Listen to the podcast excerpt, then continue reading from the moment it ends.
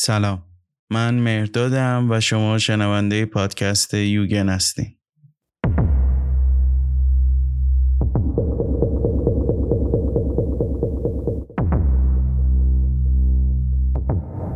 این اپیزود هم مربوط میشه به بخش دوم فیلم شاینینگ ساخته استنلی کوبریک.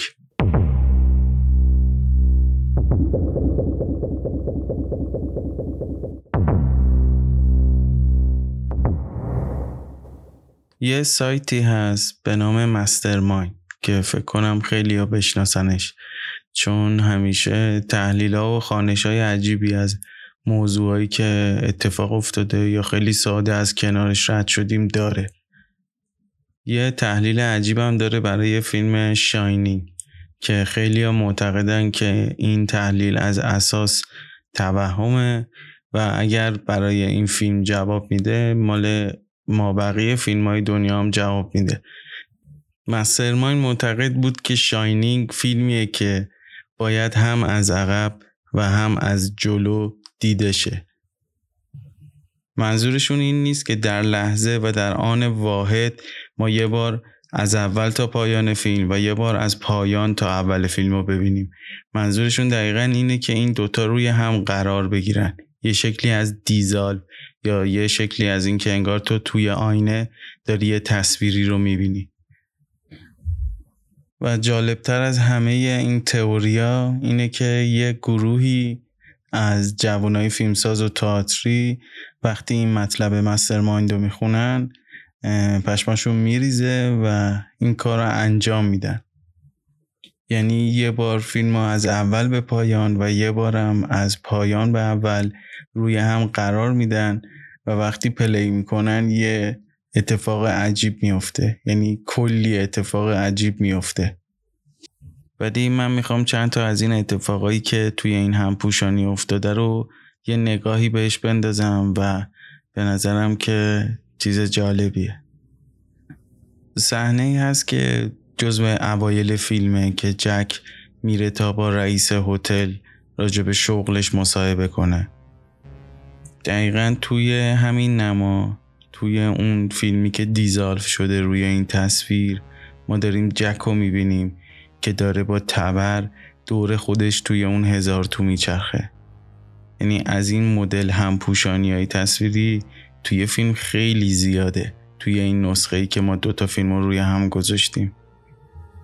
مثل زمانی که دنی داره صبونه می‌خوره و روی اون تصویر دیزالف شده و همپوشانی کننده ما داریم تصویر جک رو می‌بینیم که تو اون دالون یه نگاه خیلی مرگباری داره و داره این ورانور رو نگاه می‌کنه. دقیقا میفته رو صورت دنی که داره صبونه می‌خوره. یا مثلا یه جای دیگه هست که دنی داره با سه چرخه توی هتل پرسه می‌زنه و اون توهما و اون وهم و خیالا رو می‌بینه.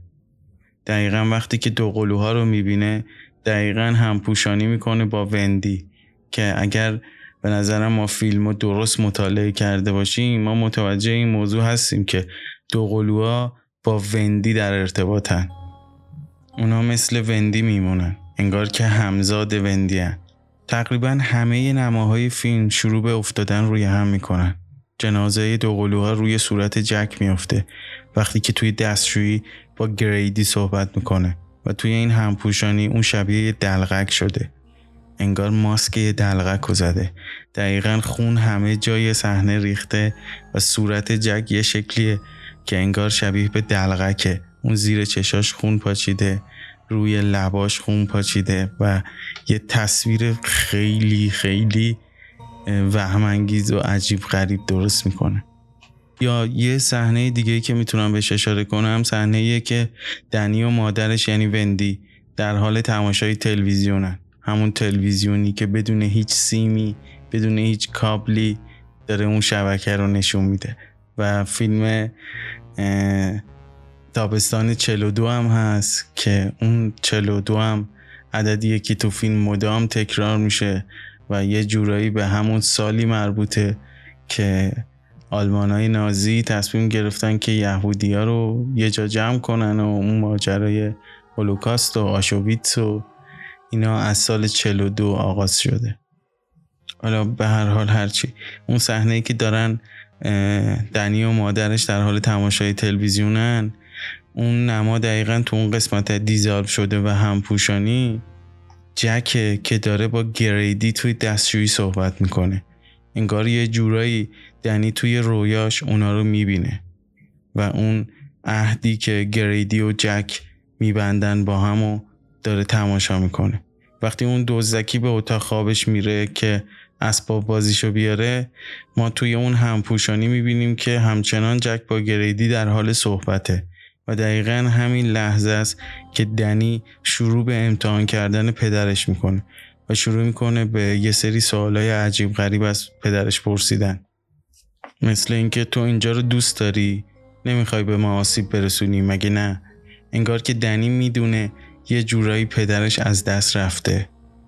و اون صحنه آخر فیلم که آخرین شات فیلم اون عکس جک تورنس که تو اون 1921 و اولین شات فیلم هم اون جاده ای که پر پیچ و خم و پر درختای سوزنیه. و همونطور که رئیس هتل اول فیلم گفته بود این جاده 1921 باز شده و یه جورایی انگار ما توی این لوپ و توی این همپوشانی این حلقه دوباره تکرار میشه و ما به سر داستان می‌رسیم. دقیقا بازگشت به آغاز. من هنوزم تاکید می‌کنم که دیدن این چیزی که مستر مایند گفته و همون دانشجو انجامش دادن خیلی خیلی مهمه و خیلی هم شاید همون جوری که گفتن بعد از دیدن این صحنه یا خوندن مقاله مستر مایند خیلی هم گفتن که میشه اینو برای هر فیلمی تکرار کرد و هر فیلمی رو یه بار از اول به پایان یه بار از پایان به اول رو هم دیزالف کنیم و این همپوشانی ها اتفاق میفته بدون یعنی این یعنی این چیزیه که رو همه فیلم ها جواب میده. ولی به نظر من این شکلی نیست. شما اگه این صحنه ها رو ببینید متوجه این موضوع میشید که کوبریکی که این همه وسواسگونه همه اطلاعاتش رو به ریز در این شکل ممکن توی فیلم قرار داده که ما باید تا لایه چهارم پنجم فیلم بریم پایین حتی بیشتر ممکنه که همچین چیزی هم از ذهنش گذشته باشه. چون ما وقتی این همپوشانی رو می‌بینیم انگار خیلی از اتفاقا به جواب می‌رسه. خیلی از این گنگی پاسخ داده میشه و ما متوجه این موضوع میشیم که جک توسط هتل بلعیده شده.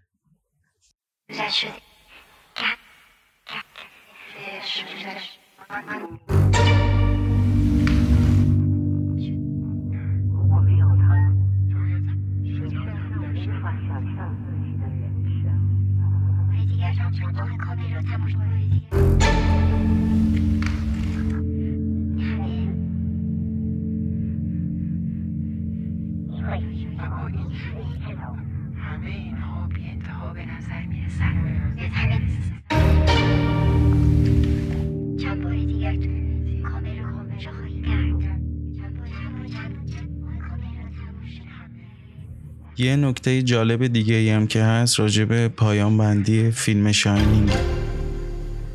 در از شاینینگ صحنه پایانی متفاوتی داشته که حتی تو هفته اول اکرانش توی امریکا هم با همون پایان روی پرده بوده که بعد از گذشته همون یه هفته به خواست کوبریک اون صحنه حذف میشه. دقیقا بین صحنه یخ زدن جک و اون عکس قدیمی که رو دیوار هتله. که وندی و دنی در حال بهبودی از شوک توی بیمارستان بستری و اولمن مدیر هتل اوورلوک به دیدنشون میاد. یه جورایی تیپیکال فیلم های هالیوودی. اینکه وندی و دنی در امنیت هستن و اون میاد که بهشون سر بزنه و مطمئن باشه که حالشون بهبود یافته. اما بعد یه هفته کوبریک تصمیم می‌گیره که یه گردان دستیار استخدام کنه تا برن به تمام سالونا تئاترا سینماها همه جاهایی که فیلم شاینینگ داره پخش میشه برن و تمام نگاتیوا رو حذف کنن. و بعد از حذف کردن اون قطعات و یعنی اون قطعه هایی که از توی داخل فیلم حذف کردن رو برای همیشه نابود کنن. حتی انقدر دیر این کارو می‌کنن که توی تیتراژ پایانی فیلم اسم دوتا پلیس ذکر میشه که دقیقا همون پلیسایی که آخر فیلم دارن از دنی و وندی یه جورایی دم در بیمارستان وایسن دم در اتاقشون و دارن مراقبت می‌کنن. یعنی اسم اون پلیسا توی فیلم هست ولی اون صحنه نیست. و سوالی که پیش میاد این که چرا کوبریک این کارو کرده و کوبریکی که این همه زحمت کشیده و این صحنه ها رو با اون وسواس گرفته چرا یهو همچین تصمیمی می‌گیره که مثل همیشه جوابی براش نیست؟ ولی خیلی ها معتقدن که هنوز امکانش هست که یه نسخه از اون پایان بندی وجود داشته باشه.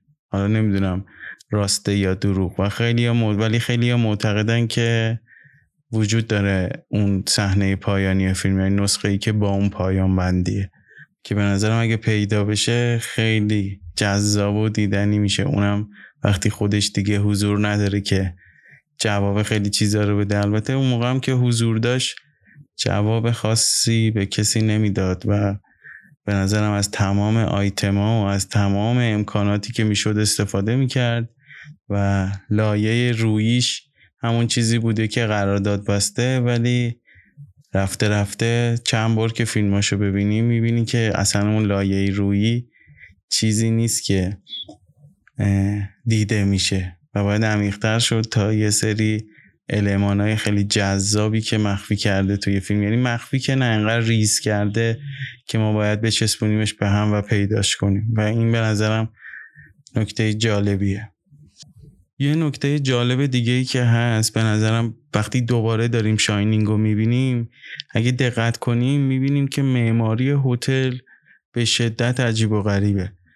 یعنی درها و پنجره ها باید دیوار باشن اگه حالت منطقی رو نگاه کنیم. راهروهایی که به جایی نمی‌رسن.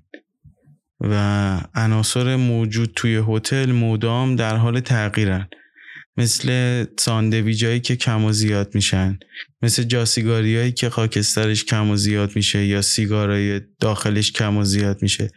میشه گفت اینا یه جورایی به دلیل همون وسواسیه که کوبریک داره. یعنی شما وقتی یه پلانو صد بار بگیری قاعدتا یه سری چیزها از دست در میره. و اینا چیزاییه که خیلیا به کل فیلم تعمیمش میدن.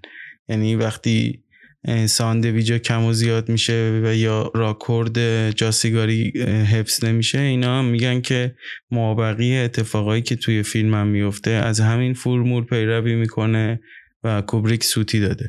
به نظر من میشه اینایی که گفتم و رو حساب این گذاشت که برداشتای زیادی داشتن و اینا از دستشون در رفته. اما یه سری مسائل هست که نمیشه گفت برای برداشتای زیاد بوده. مثلا ناپدید شدن مبلمان و وسایل هتل. چه می‌دونم جغرافی های غیر ممکن هتل که یه معماری عجیب غریبی داره. به نظرم اینا تمام آگاهانه بوده و هدفم بوده. و هدفم حالا به نظر من این بوده که اون هتل هم کاراکتر داره و هم زنده است و هم مدام در حال تغییر شکله. مثل همون استراحتگاهی که جک اونجا میشینه و مثلا به کار نویسندگیش ادامه میده. اونجا به نظرم هم از لحاظ لوکیشن جای مهمیه که جک بیشتر تایمش اونجا سپری می‌کنه و حتی به نظرم اونجا به جنون می‌رسه. مثلا توی اون لوکیشن مدام همه چیز در حال تغییره. صندلی و میز پشت جک نیکلسون سکانس به سکانس ناپدید میشه. یه فرش پوست خرس هست که جلوی شومین است که اونم باز سکانس به سکانس ناپدید میشه و با ورود و خروج وندی از سالن دوباره ظاهر میشه.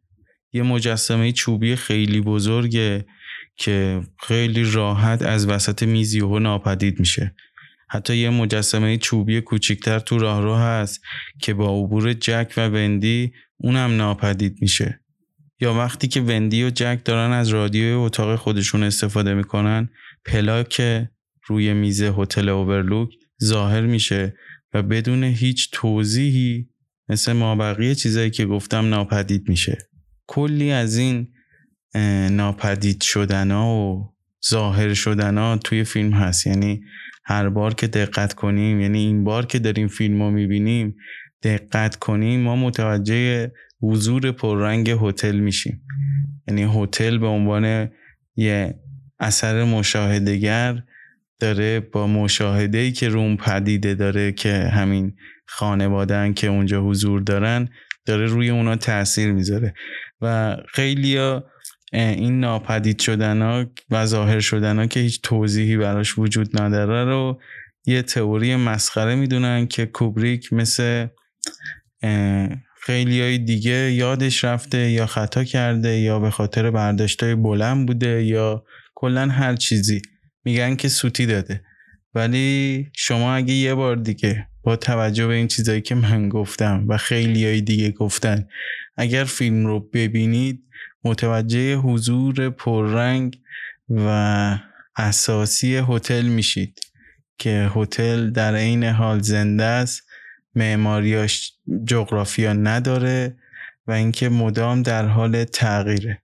و این چیزی نیست که به صورت تصادفی از دست کوبریک در رفته باشه و یه سری آدم بیان اینا رو بگن که این قضیه تو ماجرای پس از فیلم الساق شه به فیلم. اصلا اینجوری نیست. شما اگه فیلم رو ببینید کامل متوجه این موضوع میشید. یه مورد خیلی جالب که تو دوباره دیدنش من حتما بهتون پیشنهاد می‌کنم اون صحنه که دیک هالوران داره هتل و آشپزخونه رو به دنی و وندی نشون میده. اگه دقت کنید وقتی وارد آشپزخونه میشن میرن سردخونه رو دیکالوران در سردخونه رو وا می‌کنه و جایی که وایستادن بگراندش آشپزخونه است. یعنی میز و اجاق و تمام این چیزها رو ما داریم می‌بینیم. وارد این سردخونه میشن اونجا رو نگاه می‌کنن می‌بینن. حالا با توجه به دیالوگای عجیب غریبی که دارن میگن و رفتار عجیب غریب تر همین دیک هالوران ما متوجه یه موضوع جالب میشیم که وقتی اینا میان بیرون دیگه بگراندشون آشپزخونه نیست. بگراندشون یه جای دیگه است. و این اصلا نمی‌تونه اشتباه و سوتی باشه.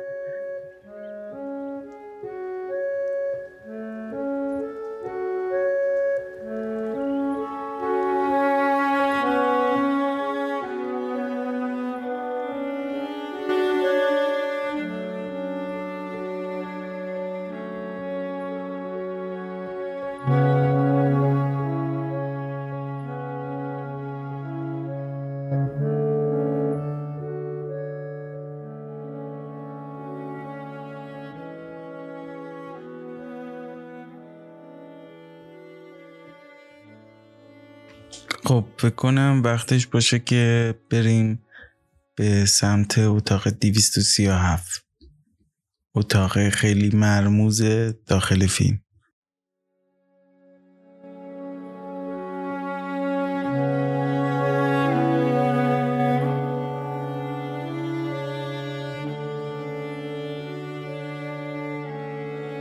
دنی در حال بازی کردن با ماشیناش روی موکته.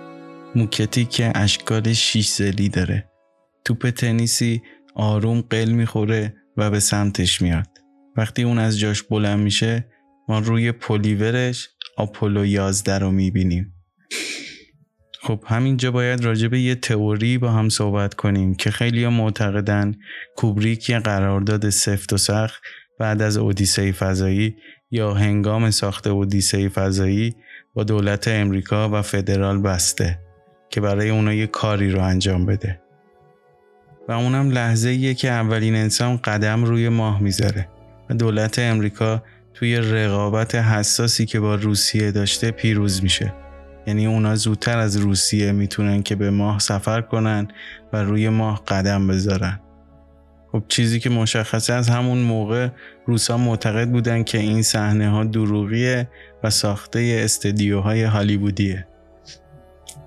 و رفته رفته این تئوری برای خیلی از آمریکاییام رنگ حقیقت می‌گیره که ممکنه این چیزی که دیدن یعنی قدم گذاشتن انسان روی ماه ساختگی باشه و کی می‌تونه همچین چیزی رو خلق کنه به غیر از کوبریک؟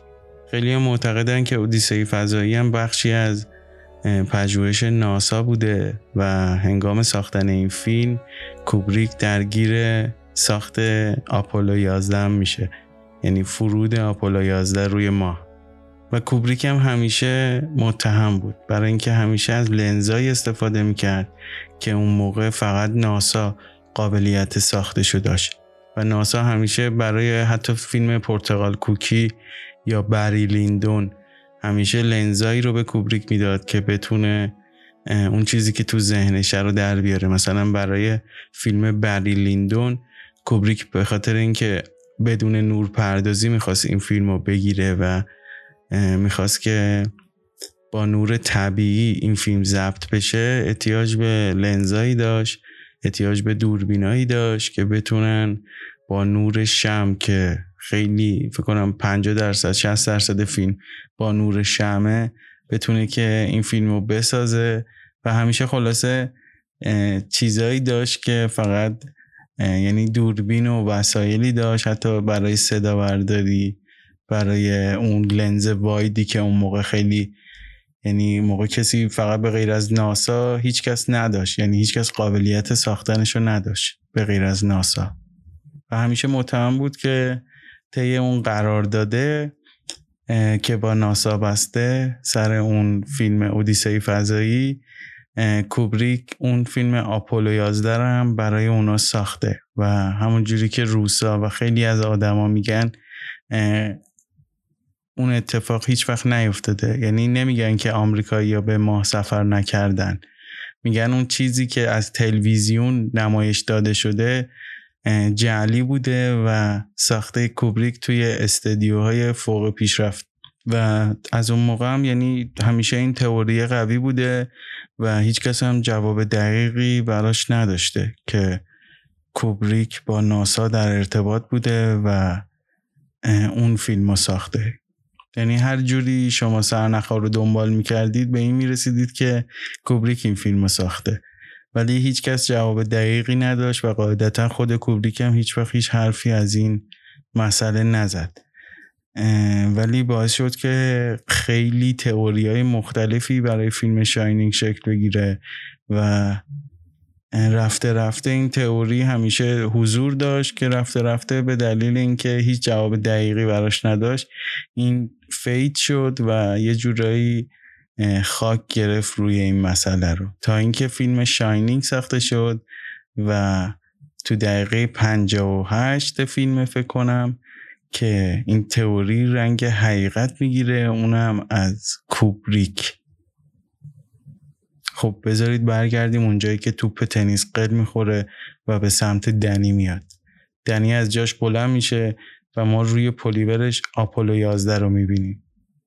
دنی وقتی روی زمین نشسته ما قبلا هم اشاره کردیم که اون موکتایی که توی اون طبقه هست شبیه یه حجم شیش زلیه. که دقیقا یه جورایی وقتی عکس ماهواره لانچ پد آپولو 11 رو می‌بینیم می‌بینیم که دقیقا اون شکل شیسلی شبیه به همون لانچ پدیه که آپولو 11 از روش به سمت ما فرستاده شد. دنی از جاش بلند میشه به سمت انتهای راه رو میره و یه مسیری رو طی می‌کنه.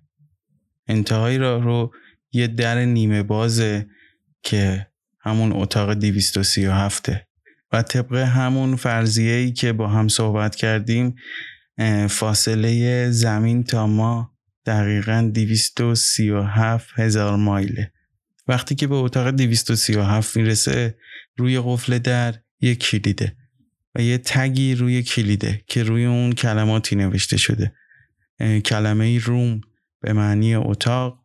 و حروف N و O به معنی نامبر و اون عدد 237 یعنی اتاق شماره 237 اگه با دقت نگاه کنیم این کلمات یه جور دیگه ای هم میشه خوندشن و اون جور دیگهش عوض شدن کلمه N با M که میشه مون روم یعنی جایی که اون اتفاقا میفته اتفاقای عجیب غریب که هیچ کدومشون واقعی نیستن و از همه مهمتر دنی نمی‌تونه به کسی بگی که دقیقا توی اون اتاق چه اتفاقی افتاده کوبریک یه جای گفته که به درخواست مدیر هتل شماره اتاق رو از 217 به 237 تغییر داده. نگران این بودن که مهمونا بعد از دیدن فیلم توی اتاق 217 دچار وحشت بشن و اونجا اقامت نداشته باشن. اما این گزاره اصلا درست نیست. چون توی هتل اصلا اتاقی با شماره 217 وجود نداره. اینکه 217 رو به 237 تغییر داده اصلا دلیلش به خاطر هتل و مهمونا و اینجور داستانا نبوده. و استنلی دروغ گفته و دلیلش هم که کاملا واضحه. بعد از آپولو 11 واقعا خیلی منتظر بودن که کوبریک یه جایی به یه شکلی یه نشونه بهشون بده و اونا رو متقاعد کنه که کار کوبریک بوده. ولی کوبریک تقریبا تو دهه 60 که اودیسه رو می‌سازه فکر کنم سال 85 که شاینینگ رو می‌سازه. و تا اون موقع همه منتظر بودن و یه جورایی این تئوری میگم که روشو خاک گرفته بود و کمتر کسی ازش صحبت می‌کرد. ولی وقتی کوبریک فیلمی می‌سازه که روی پیراهن یه بچه آپولو 11 کشیده شده و اون موکت اون اتاق 237 و تمام اتفاقایی که توی اون اتاق میفته نمیشه که خیلی ساده از کنارش گذشت. چون همه این چیزایی که گفتم یه جورایی تو ذهن مخاطبا شکل گرفت و از اون داستان بیاعتمادی روسا به امریکا خیلی هم می‌گفتن تئوری توته هست و این شکلی. ولی وقتی خود کوبریک توی فیلمش راجع به این موضوع به این شکلی صحبت می‌کنه میشه دقیقا متوجه این شد که یه جورایی اون تئوری رنگ حقیقت گرفته و خود کوبریک اون فیلم رو ساخته. یه نکته جالب دیگه ای هم که این ماجرای آپولو 11 رو با کوبریک مرتبط می‌کنه اون قسمتیه که جک وقتی که دیگه کامل وندی میاد و متوجه میشه که جک داشته تا الان چی کار می‌کرده و جک هم اون اتفاقا براش میفته و یه جورایی به اوج جنونش می‌رسه یه دیالوگای اون صحنه که چوب بیسبال دست وندیه و جک داره دنبالش میاد صحنه ای که میگن 120 برداشت داشته یعنی بیشتر از 120 برداشت. توی اون لحظه یه دیالوگای رد و بدل میشه که جک نیکلسون به وندی میگه که تو نمی‌دونی که من نسبت به کارفرما مسئولیتی دارم. اصلا می‌دونی قرارداد چیه؟ اصلا می‌دونی توافق نامه چیه؟ این سخنرانی که جک نیکلسون در برابر همسرش می‌کنه یه جورایی میشه گفت که جک اینجا خود استنلیه. چون زنش یه جایی اشاره کرده که این صحبت هایی بود که استنلی به همسر خودش زده بود. موقعی که متوجه یعنی موقعی که زنش متوجه شده بود کوبریک داره روی یه مسئله کار می‌کنه یعنی داره روی تصاویر و فیلم های آپولو 11 کار می‌کنه. این هم جزو چیزاییه که به نظرم نباید نادیده گرفته بشه و اصلا نمیشه که نادیده گرفته بشه.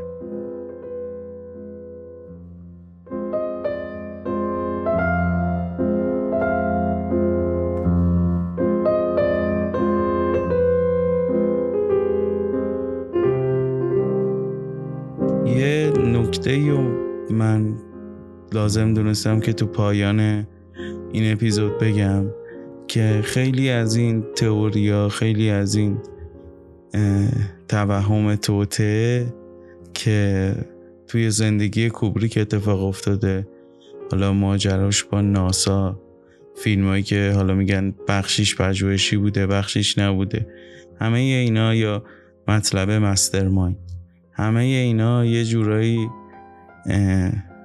تو این ابهام قشنگه توی این ابهامی که توی این معانی تولید میشه این ابهامی که توی این همه زیبایی که این اثر داره یا کل کارهای کوبریک این همه وقت و این همه وسواس دقیقا به خاطر اون عشق به کاریه که داره.